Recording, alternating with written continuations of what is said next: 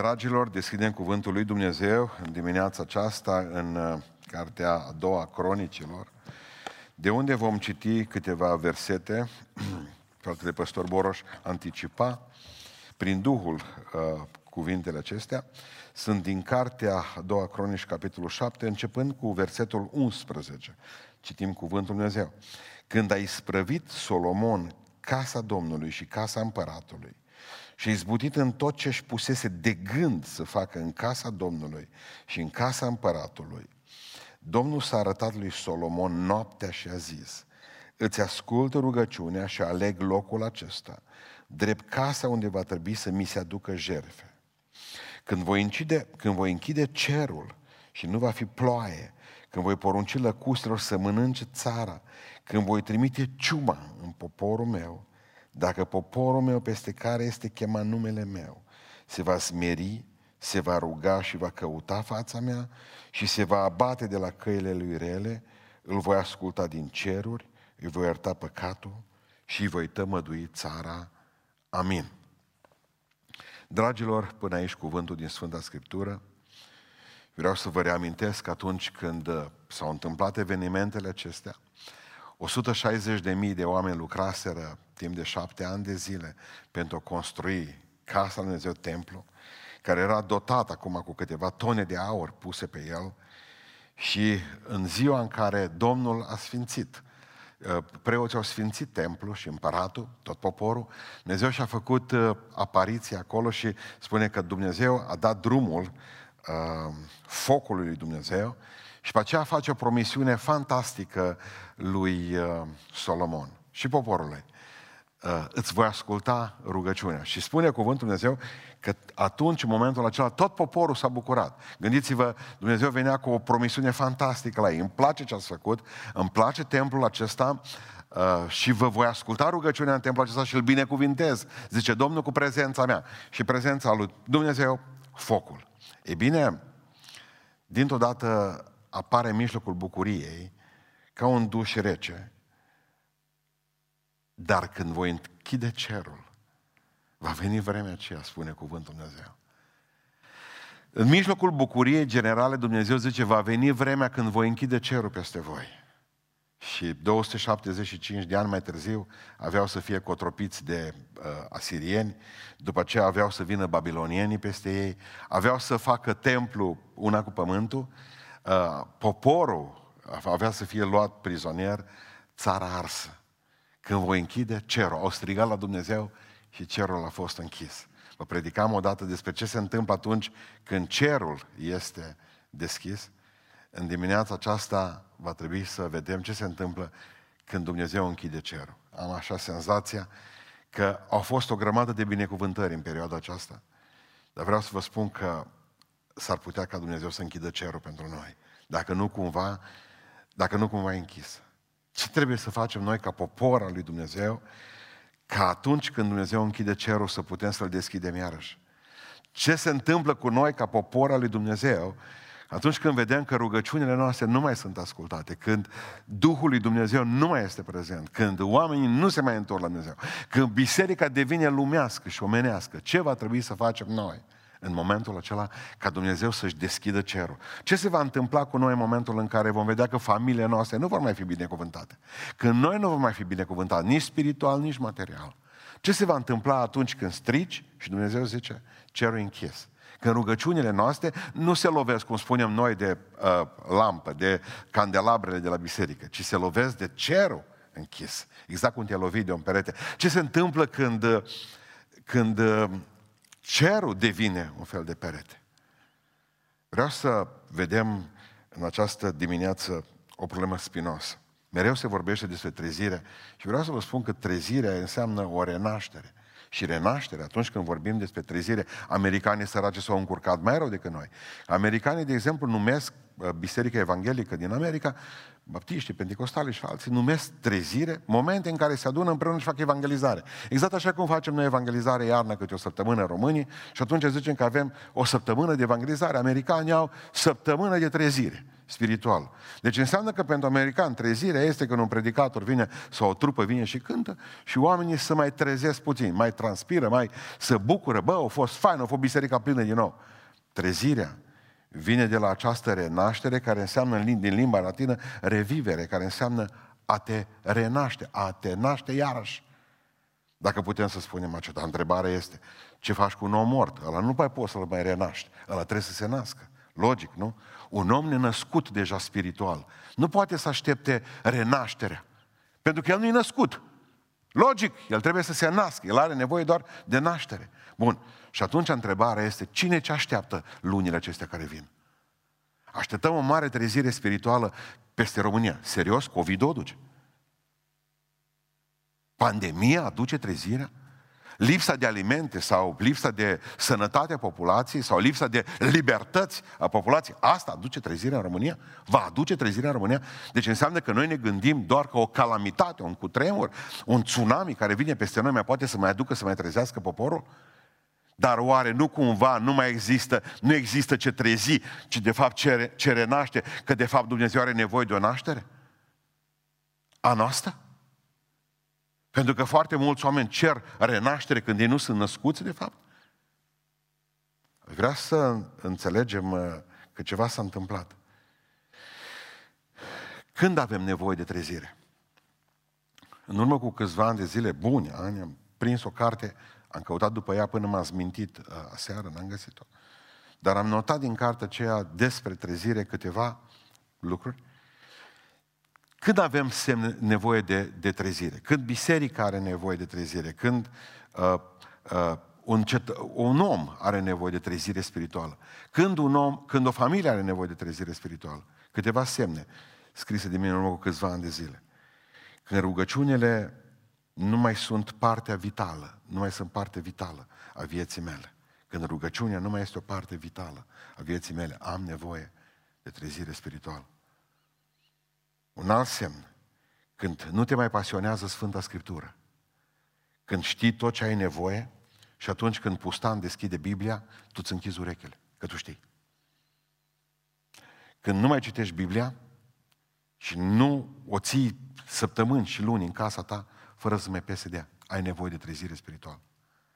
Atunci când nu mai aștepți cu nerăbdare întâlnirile de duminică și ți se pare că e ceva normal să lipsești, când nu-ți mai iubești frații, știi ce m-a deranjat și m-a enervat duminică?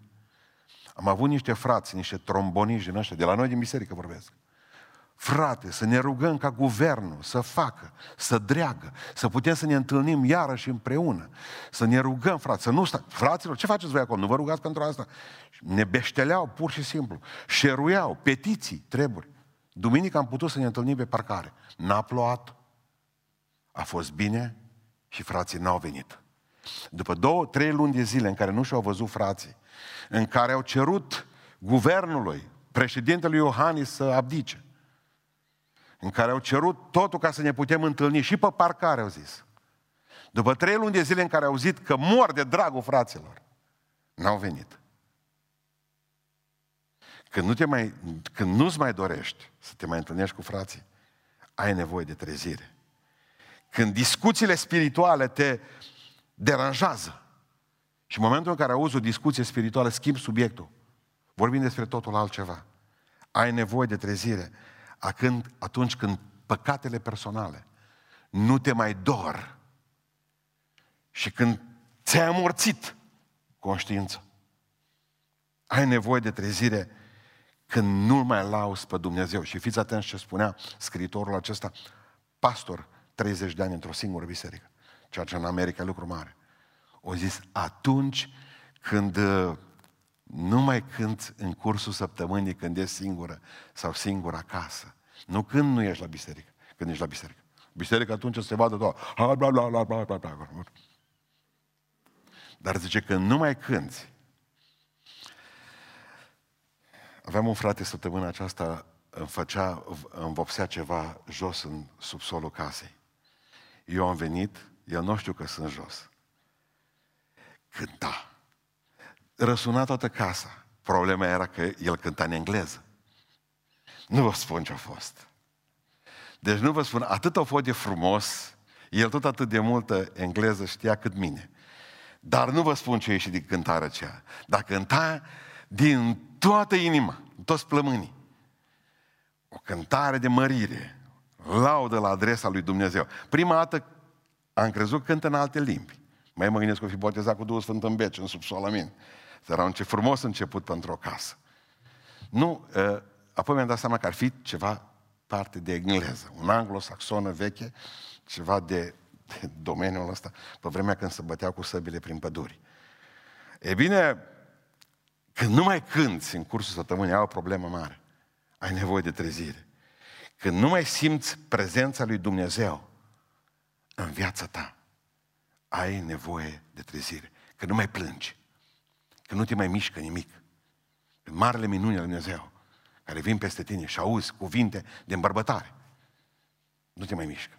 Știți, ce care, uh, știți care e problema aici? Aici e o problemă că trezirea nu e doar schimbarea comportamentului. Bun, dacă te-ai trezit, asta nu înseamnă numai că aceste lucruri pe care ți le-am spus în față le vei ținea și vei fi altfel. Nu. Trezirea nu înseamnă numai schimbarea comportamentului, ci îndrăgostirea de Dumnezeu.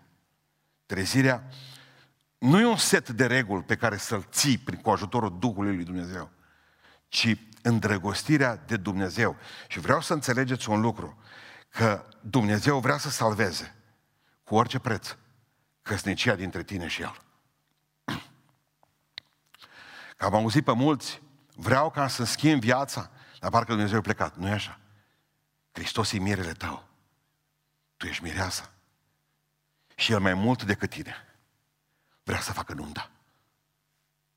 El mai mult decât tine vrea să salveze căsnicia dintre voi doi. Cu orice preț. Deci e acolo. Zi un cuvânt. Scoate o scâncet. Și vei vedea că Dumnezeu te va binecuvânta. Soluția pentru trezire spirituală este întotdeauna întoarcerea la Dumnezeu. Și ce spune Dumnezeu? Întoarceți-vă la mine și eu mă voi întoarce la voi. Observați că Dumnezeu cere obligatoriu ca noi să venim primii la El.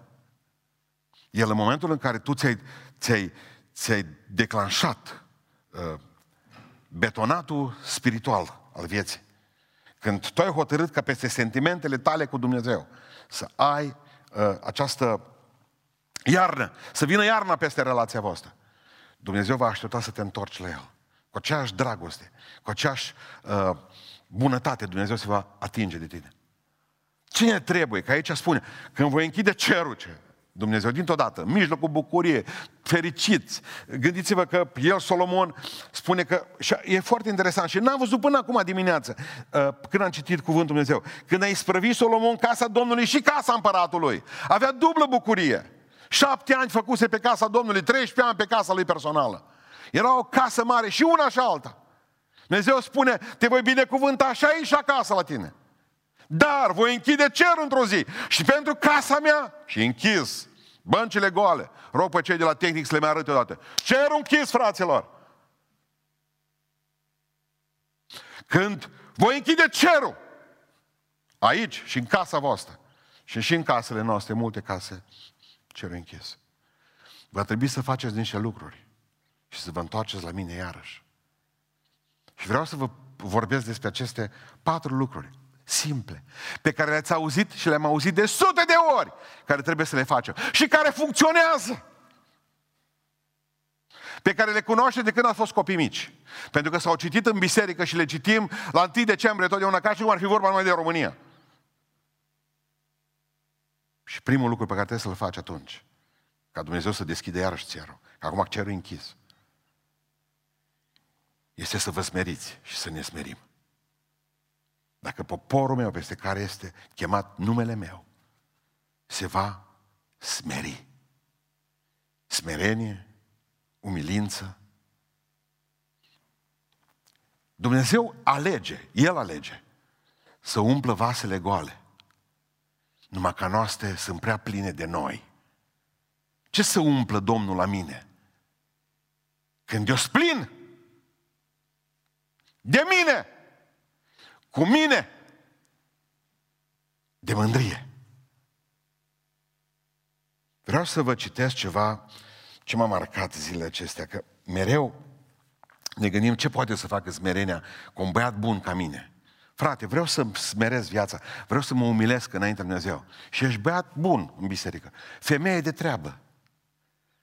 În momentul în care te smerești, ce se poate petrece? O să spun ceva grozav.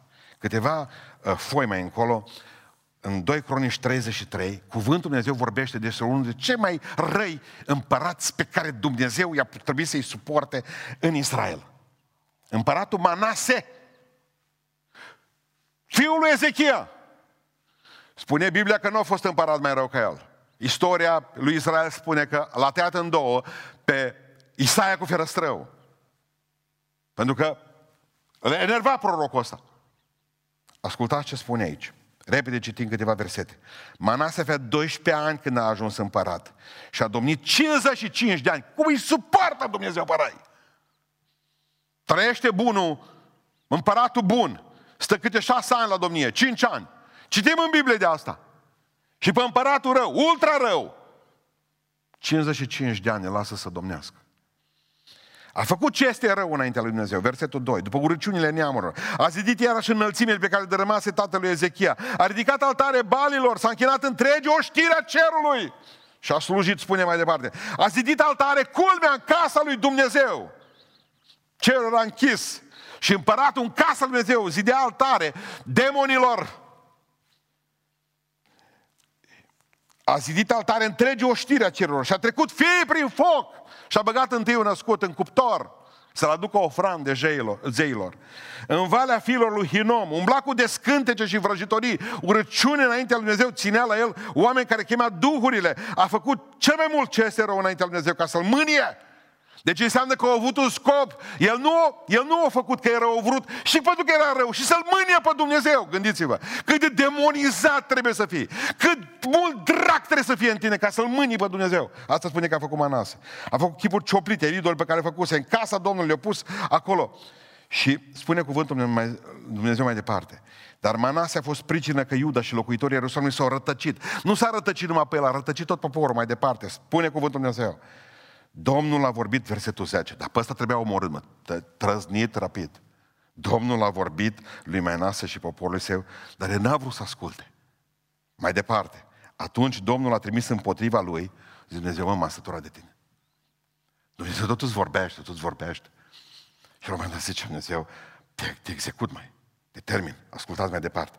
Atunci Domnul a trimis împotriva lui pe căpetenii oștirii împăratului Asiriei, care au prins pe Manase și l-au pus în lanțuri. L-au legat cu lanțuri de alamă și l-au dus în Babilon. Citeam, de exemplu, ce spuneau talmudiștii. Zice că au băgat o verigă în nas și l-au tras ca pe, ca pe tauri după ei. Asta era cu o verigă în nas.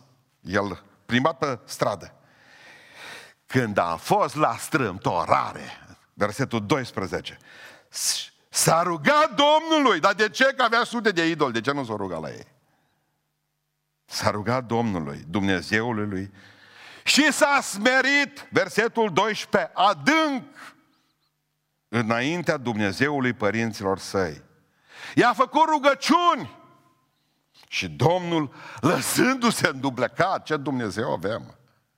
Manase, i-a ascultat cerile și l-a adus înapoi în Ierusalim, în împărăția lui. A pus înapoi împărat. Pe gunoiul ăsta. Pe nenorocitul ăsta. Pe derbedeul ăsta spiritual, care a venit atunci să strige la Dumnezeu. De ce mă, că ți-ai făcut rost de idoli? I-ai dărâmat pe Dumnezeu. Ai dărâmat, erai stare să dar în templu. De ce nu te duci la ei? Și de Dumnezeu înduplecat. Înduplecat de smerenia adâncă a lui Manas. Spune în Cefania 2 cu 3, căutați smerenia, popor român, și poate, zice, vă voi izbăvi. Căutați smerenia, poate veți fi cruțați în ziua mâniei lui Dumnezeu. Ca în Sodoma, o minoritate dacă ar fi smerită în Beiuș. O minoritate dacă ar fi smerit la Pentecostal sau la Baptistul Ortodox. Ca în Sodoma, Dumnezeu ar avea milă de țara aceasta. Dar din păcate, cuvântul pe care îl găsim în Isaia, spune cuvântul Dumnezeu, în Isaia, în capitolul 59, am căutat, zice Domnul, dar am văzut că nu era nimeni. Nimeni. Un om smerit, doi, trei, că Dumnezeu are grijă ca minoritatea, pentru el să facă majoritate și din cauza minorității smerite, Dumnezeu ar trebui. Nu mai sunt dezmerit, fraților, nici eu, nici voi. Problema în România nu e cu întunericul, să știți. Problema în România e cu lumina. Biserica e problema. Toată ziua, bună ziua, LGBT-ul, homosexualii, cipul, nu se vină ăia, n-au e probleme, noi suntem problema lui Dumnezeu. Toată ziua punem vina pe stricații, pe nu știu mai care, care au dus potopul în România de rău. Nu, fraților! Nu ei sunt frământarea lui Dumnezeu, ci noi suntem. Nu-i problema că e prea mult întuneric în România. E vorba că nu-i mai multă lumină, nu-i lumină de fel. Cred că ați înțeles ce am zis. Asta e marea problema lui Dumnezeu. Unde ești biserică? Ce smerenie asta? Nebucanețar spune cuvântul lui Dumnezeu. Parat mare, v-am predicat din el. A păscut șapte ani. Mânca lobodă toată ziua. Îl duceau la păscut. Schimbau țărușul cu Nebucanețar. Ce face împăratul cel? Am mutat în celălalt lan. Am mănânc o văs astăzi. Șapte ani. Și după șapte ani, spune cuvântul Dumnezeu, smerenie, ăla l-a smerit Dumnezeu. Eu luam mințile. Spune cuvântul Dumnezeu că a zis, a zis omul acesta, eu știu, am învățat în șapte ani de zile de mâncat vegetarian. Am învățat că Dumnezeu poate să-i smerească pe cei mândri. Am învățat, dar puteai să, puteai să știi mai de dinainte. Și nu lăsa pe Dumnezeu să te smerească El, că Dumnezeu îți ia mințile. Dacă poporul peste care este chemat numele meu, el, dacă poporul se va smeri, noi, rămâne cu mintea întreagă, zice Domnul. Dacă nu, lobodă. O să, ajunge, o să ajungă să mănânce ștevie. Ce reflecta în zilele acestea? Am zis, bă, e greu un bogat, mă, să se smerească puțin. E greu unul cu școală multă să se smerească puțin. E unul dintr-o poziție grozavă. Dar nu vi se pare ciudat că să n-ai niciun ban în, în buzunar, mă, și să tot să fii mândru, mă? Să n-ai, adică să vă dau un exemplu, n-ai niciun ban de ești mândru, stai cu nasul pe sus, mă.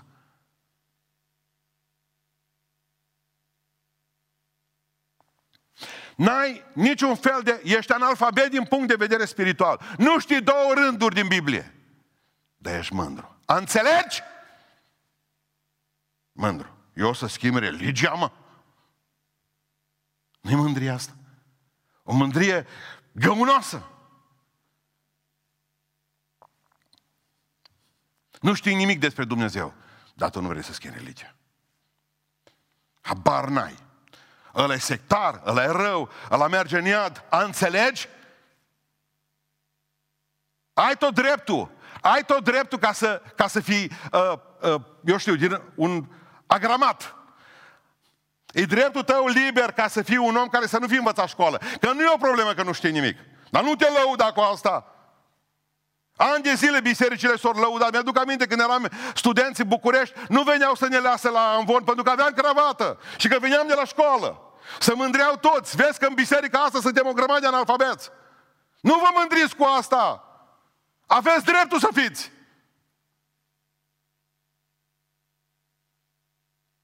Deranjează prostia. Nu deranjează faptul că ești rom, nu deranjează faptul că ești ungur sau român, nu deranjează faptul că n-ai bani, nu deranjează faptul că ești uh, uh, pedicostal sau ortodox. Prostia trebuie să deranjeze.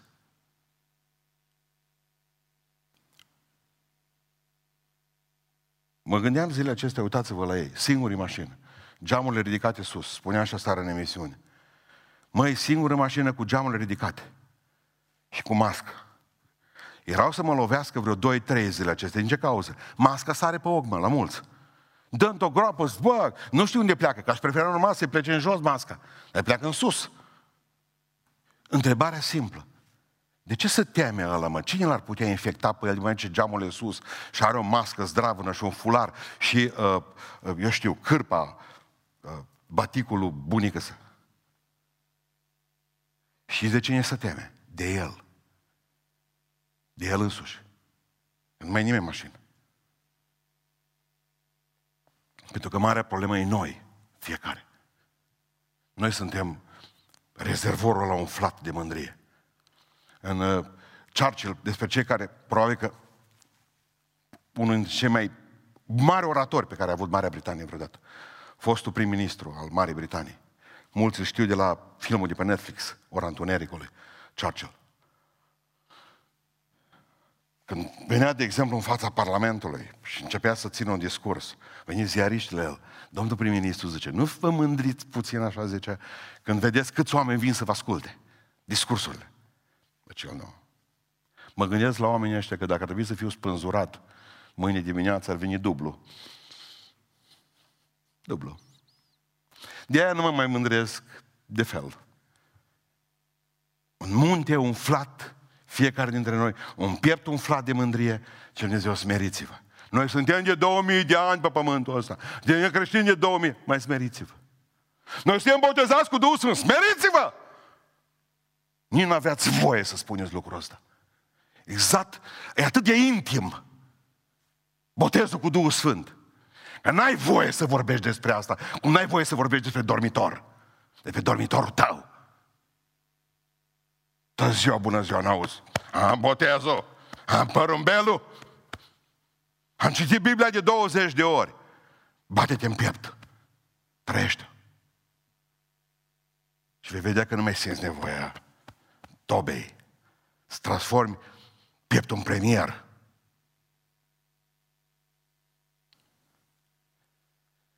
Ce frumos spuneam o dată, ce frumos e în America Latină. L-am întrebat pe Cipi, care a fost mult în Australia, în, vă rog să în Argentina, zic, acolo când moare un om, zice că nu există cuvântul, că lor li frică de cuvântul ăsta, ci că o devenit indiferent. Mă, o devenit indiferent vasalie. Nu-i frumos. Să zici că a murit un om, că a devenit, e ca adevărul că atunci când a murit e indiferent complet. Nu mai interesează nici bătutul la cap, nici când îl, nici când îl auzi, nici când îl cerți. Georgia a devenit indiferent.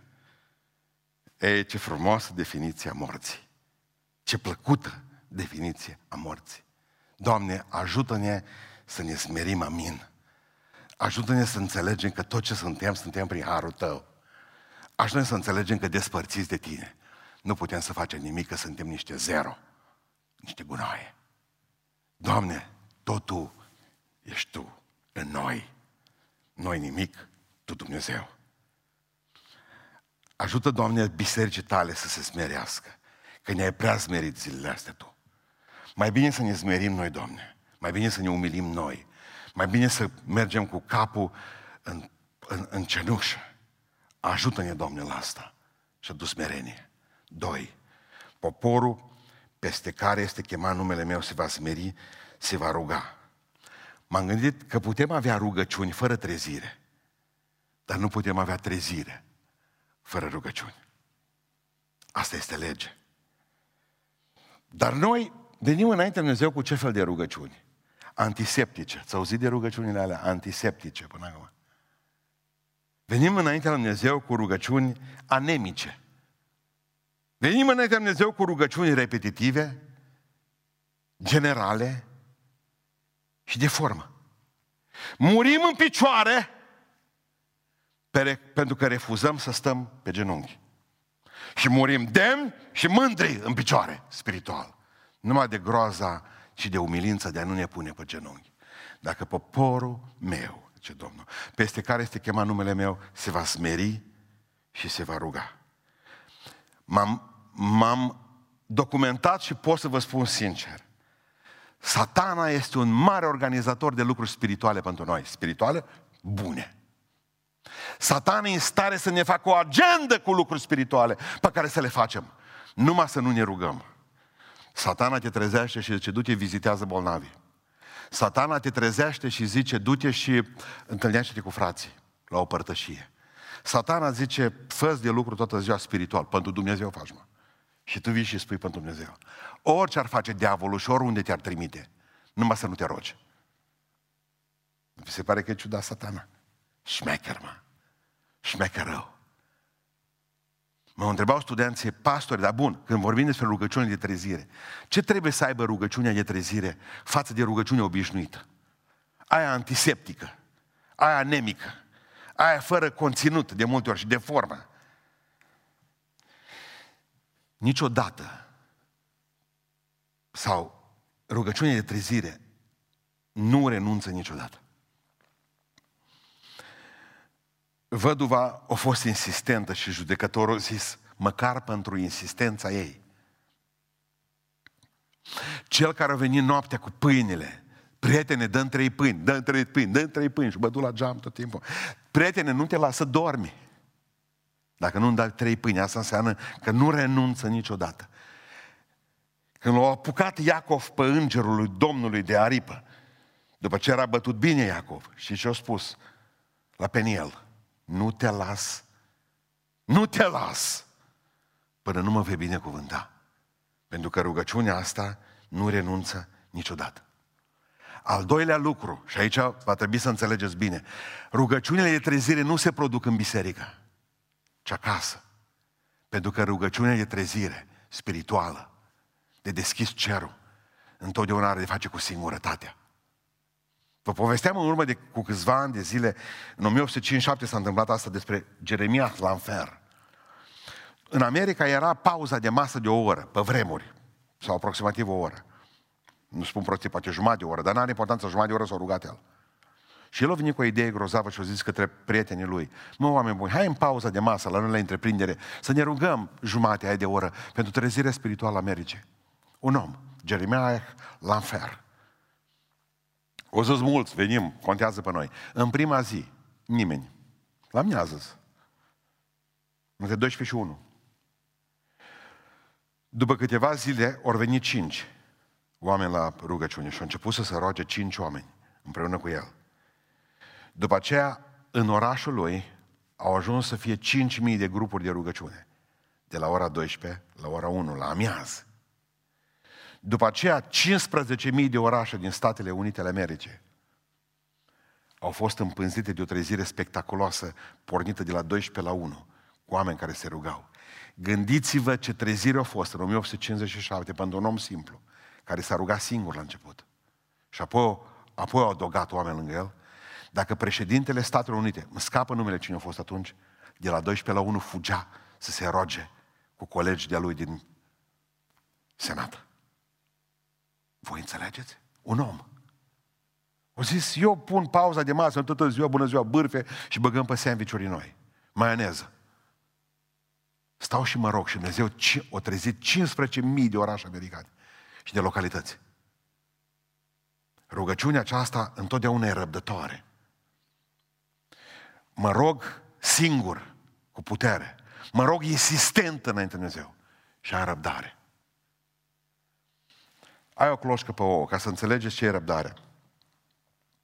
Nerăbdător, ea stă pe ouă. A început să stea astăzi, liniștită, tolănită, citește, butoneastă pe Facebook. Bun. Și la un moment dat, tu ești grăbit că vrei neapărat să vezi pui. Ea trebuie să stea trei săptămâni pe ouă, nu? Ca să obțină pui. Dar tu ești grăbit. După o săptămână, spargi ouăle tu nu vei obține, tu nu vei obține pui în prima săptămână. Tu vei obține doar un miros îngrozitor. Prea mulți creștini doresc acum, instant.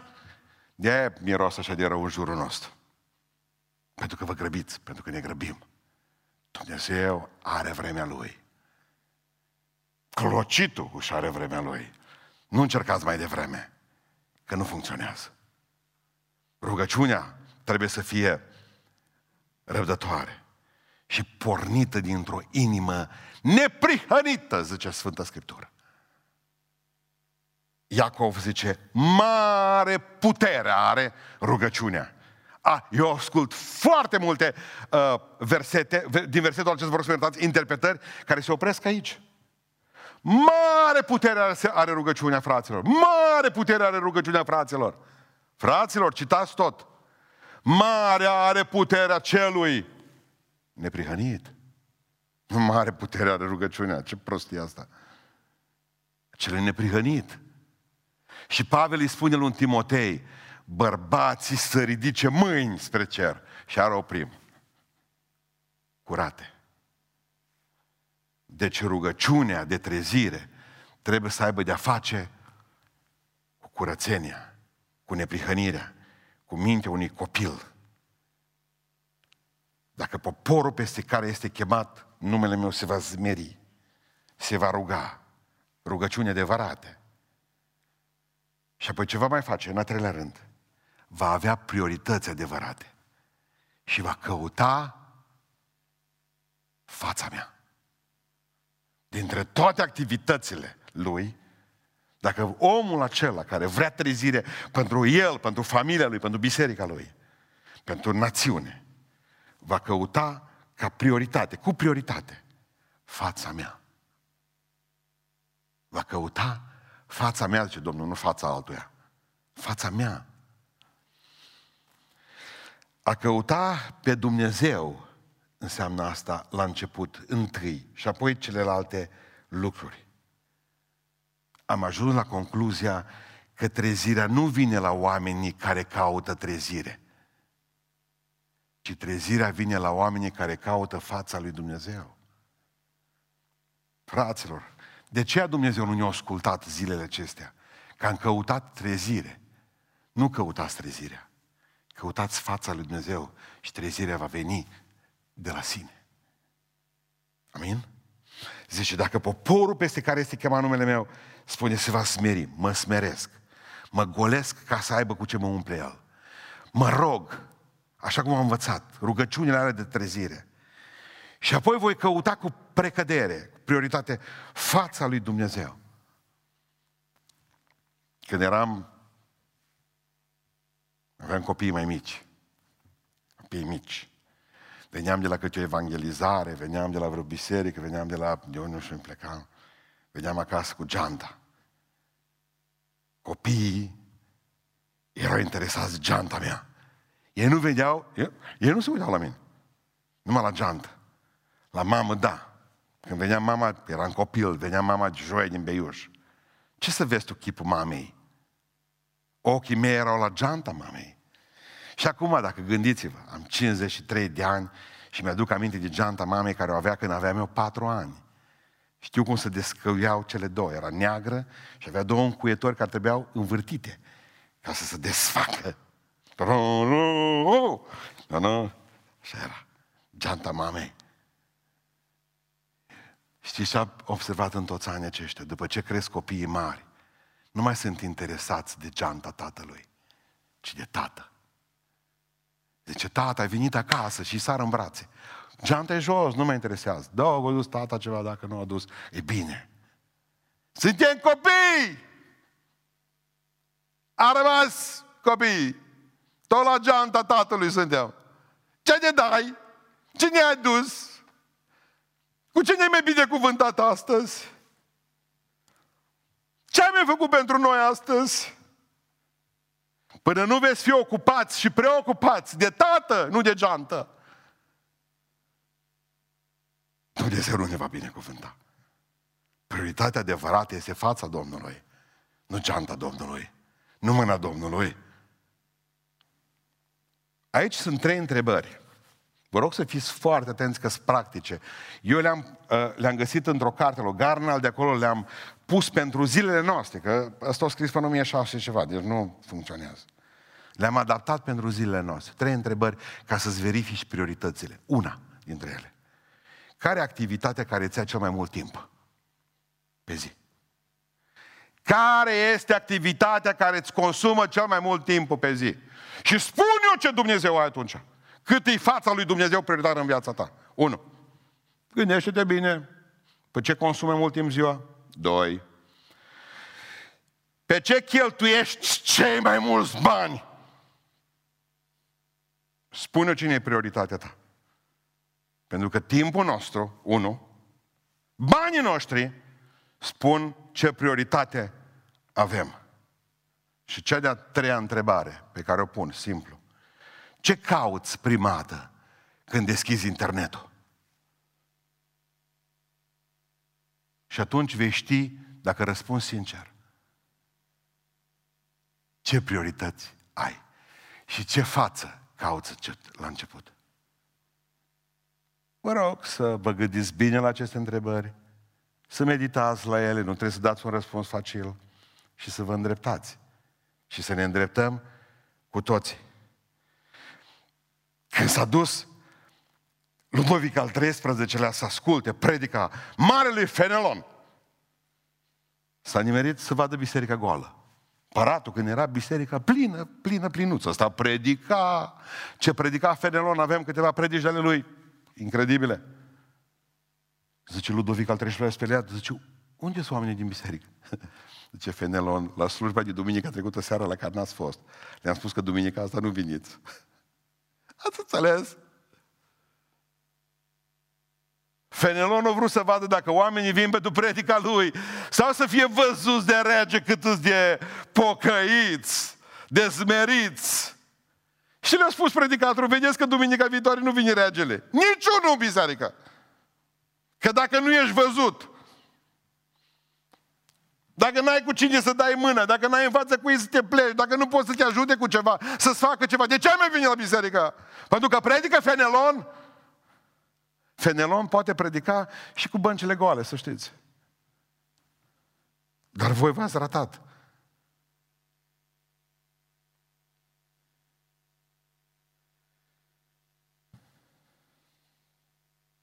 Știți cu ce a început trezirea din țara Galilor?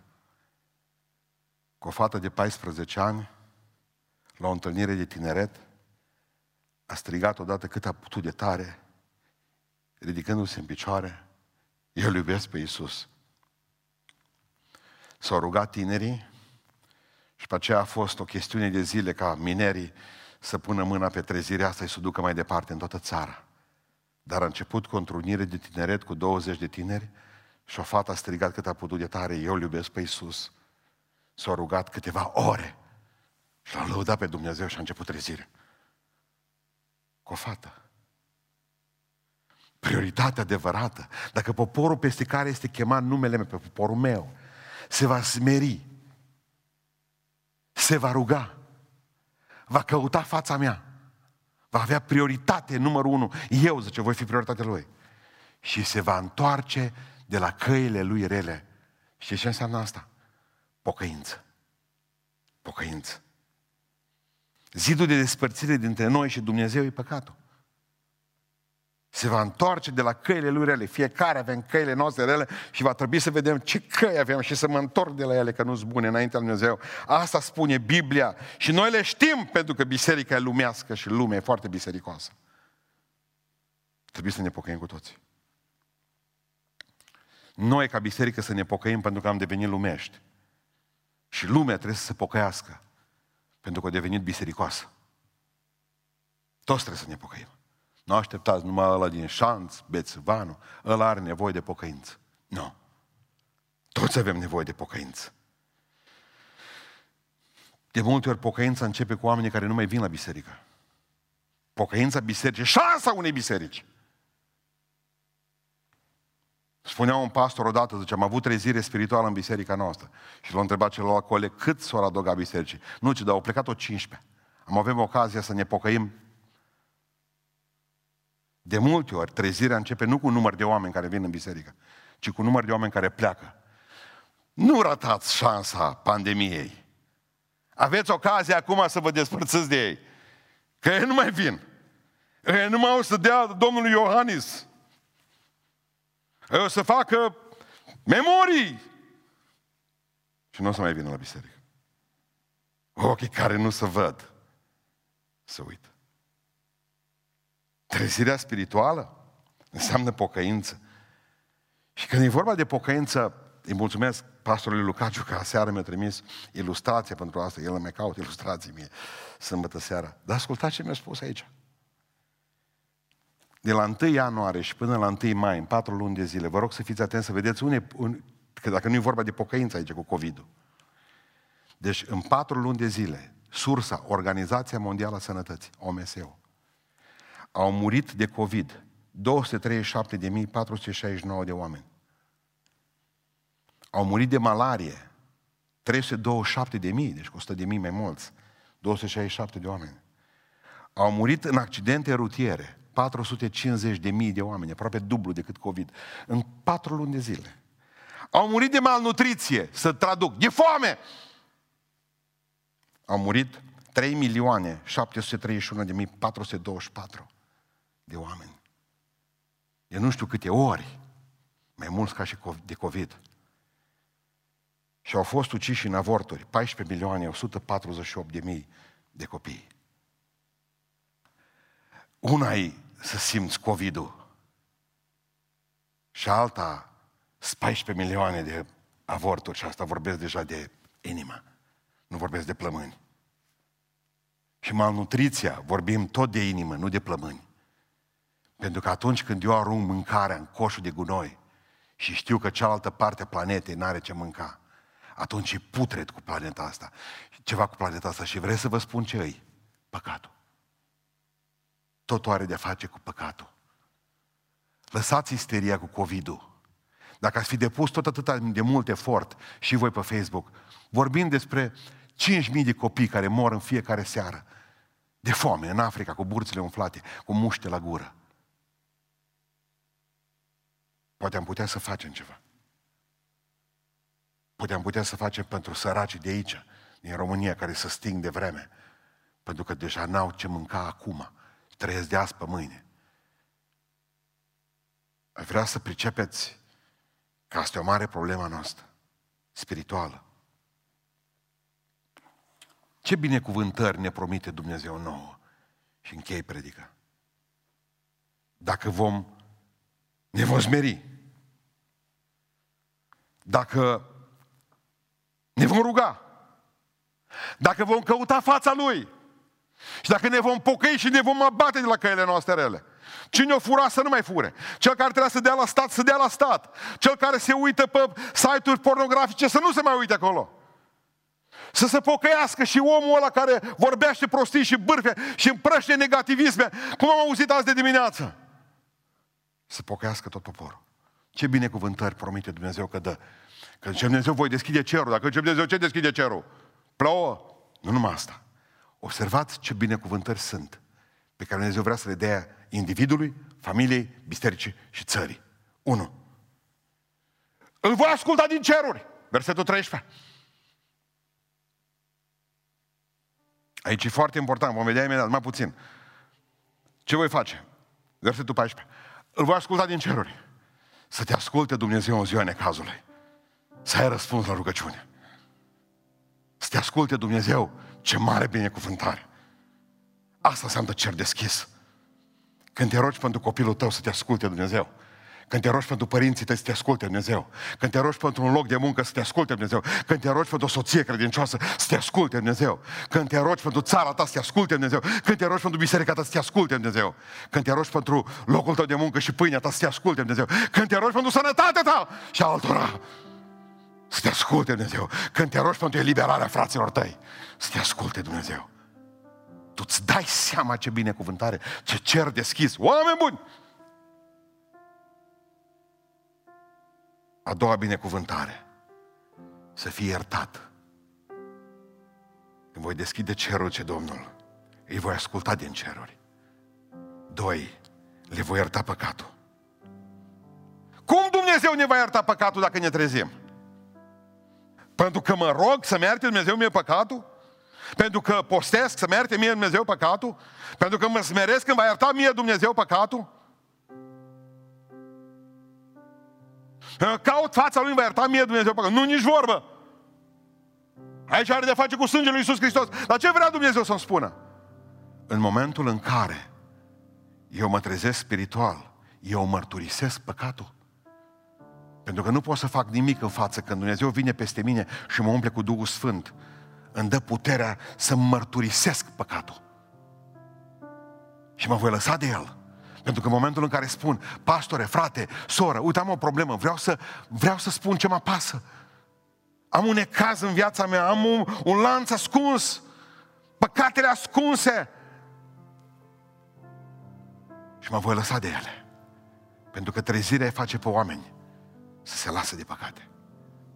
Deci, voi avea, voi avea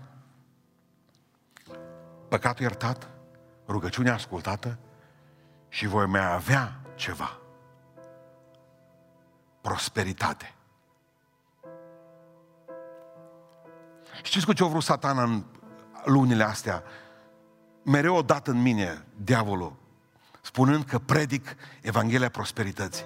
Dar de ce cred eu că satana folosește foarte mulți oameni în privința aceasta? Pentru că vrea să închidă gura. Eu nu predic, nu suport Evanghelia prosperității. Nu-mi place niciun predicator din Evanghelia prosperității. Dar nu pot să nu leg aici de versetul 13 ce înseamnă prosperitatea. Ce Domnul când voi închide cerul și ce zice Dumnezeu? Fizic. Și nu va mai fi ploaie. Aici nu vorbește spiritual, bă, frate.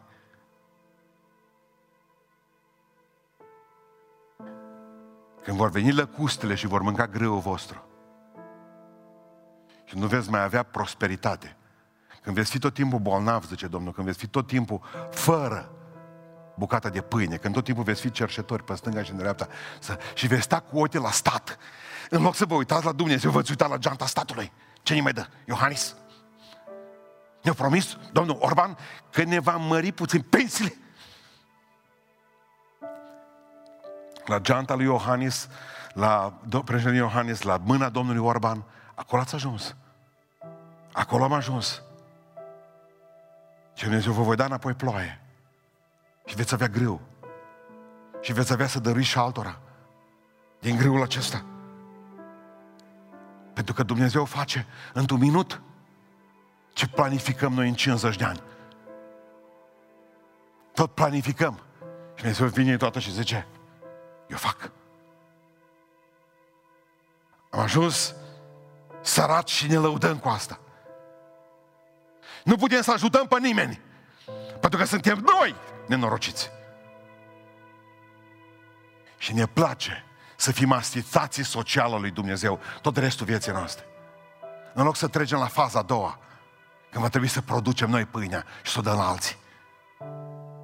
Noi suntem în față la Dumnezeu. Noi pocăiții, dă-ne nou, dă-ne nou, dă-ne nou că-ți boteza cu Dumnezeu, dă-ne nou că-ți vechi la credință, dă mie, dă mie, dă mie. Bă, lăsați pe alții, mă. Lăsați care Dumnezeu, vreo șapte miliarde de amărâți, 5 miliarde, să ceară aia, măi. Voi sunteți binecuvântați Tatălui. Vouă vi s-a deschis cerul. Voi aveți rugăciunea ascultată, aveți cer deschis. Voi aveți păcatul iertat, că vi l-ați mărturisit. Voi aveți greu. Și aveți prosperitate în familie. Și vedeți copiii crescând mari. Și puteți să ajutați pe alții. Nu voi să fiți eterna problemă a Lui Dumnezeu, ci eterna soluție! Și până atunci, cerul închis. Închidem ochii și ne rugăm și fiecare dintre noi în dimineața aceasta cerem ca Dumnezeu să ne ajute să ne putem smeri, să ne putem ruga cu adevărat, să putem să căutăm fața Lui, să avem prioritate Dumnezeu, să putem să fim oamenii aceia care să ne pocăim. Și atunci vom avea cer deschis, păcate iertate, rugăciuni ascultate și o bucată de pâine suficientă să dăm și la alții. Doamne, adu trezire peste noi. Nu căutăm trezire, te căutăm pe tine. Ai milă de biserica noastră. Ai milă de biserica Sfânta Treime din Londra și de toți frații și surorile noastre care sunt cu noi online. Fă-ne să înțelegem că noi căutăm fața ta, avem de toate. Numai Domnul. Numai Domnul. Numai pe El vrem. Să nu mă satur niciodată de fața Lui. Fața ta, Doamne, o caut. Și preamăresc numele Tău. Îți mulțumesc că am avut prosperitatea sănătății în toate, pe tot parcursul epidemiei. Că nimeni din biserica noastră nu s-a îmbolnăvit. Nimeni din echipele de slujire. Ne păstrat pe toți sănătoși, pe toți păstorii și pe cei bătrâni. Biserica e păstrat-o și avem oameni la botez. Și avem oameni la botez dintre copiii fraților noștri. Asta înseamnă că tu lucrezi, că tu duci biruință. Aleluia! Trezește-ne! Trezește România! Ai milă de țara asta păcătoasă, mândră, săracă, goală și mândră. Ai milă de bisericile noastre. Au făcut burtă. Au fost pline de ele, de aia ne-ai smerit și le-ai pus măști pe nas la păstori. Ne-ai smerit din ei rupt. Acum la ora asta stăm în ploaie prin fața bisericilor. Așteptând mila domnului președinte Iosahanis și a domnului Vela și a domnului Orban ca să ne dea drumul în biserici. Ne țip afară. Afară unde sunt câini. Te rog, ai milă de țara noastră. Duhul de rugăciune, Duh de pocăință, Duh de smerenie, Duh de a căuta fața ta să vină peste noi. Ne rugăm cu toții Domnului. Ne rugăm cu toții Domnului. Amin.